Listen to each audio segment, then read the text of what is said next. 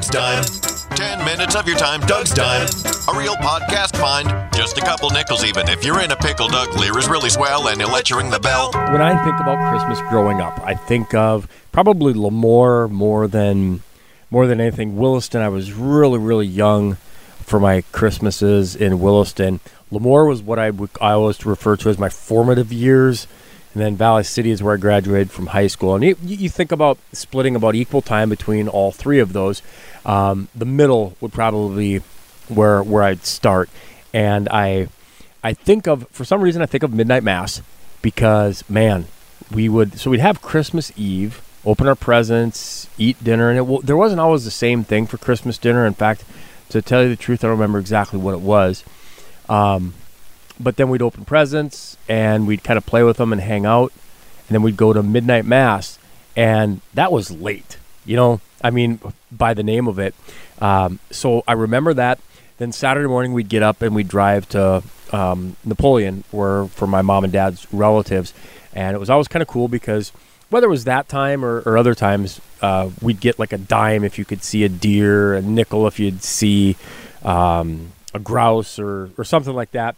There's always a badger in Wishek. So if we drove through Wishek, we knew we were going to see a badger, the big old statue of the Wishek badger through Wishek at the high school, their mascot. In Valley City, it holds true to now. So we did kind of the same thing. We'd have Christmas Eve dinner. There was a Christmas Eve supper at St. Catherine's Church, and actually there still is. So we'd help out at that, I remember sometimes, and then come home, have our dinner, open presents, go back for Midnight Mass. But then along the way, it turned into Pizza Corner. And we still have pizza. We still have pizza for Christmas Eve dinner or Christmas Day dinner. It isn't, for our Christmas gathering with my mom and dad, we still have pizza. And I'll ask my kids, and they can remember that. For some reason, that's kind of stuck, is that we have pizza for Christmas dinner.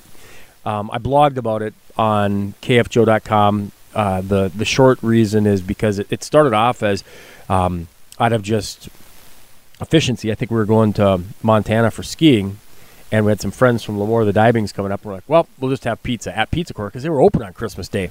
Then you wouldn't have to worry about doing dishes before you left. And now it's because we'd rather spend time visiting with each other than cooking dinner, doing dishes, and all that. Not that you can't visit while you do that, but it's a lot more enjoyable just to have pizza and to visit. I think of like the Christmases that we have as a family in West Fargo, and we've gone through. And there's a component of church. There's a component of music. I can remember going to Triumph Lutheran in West Fargo, St. Andrews in West Fargo. First Lutheran has some great music. We've been to Christmas services at Bethel.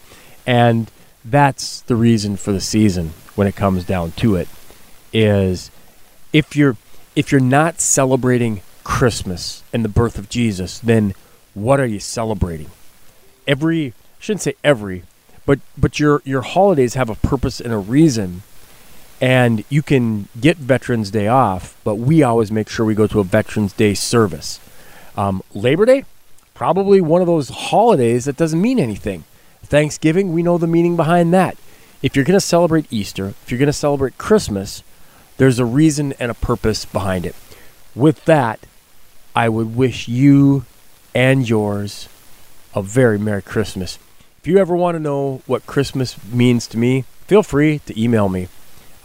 You can email me, and I'd love to visit with you about exactly what Christmas means to me. Thank you. Merry Christmas.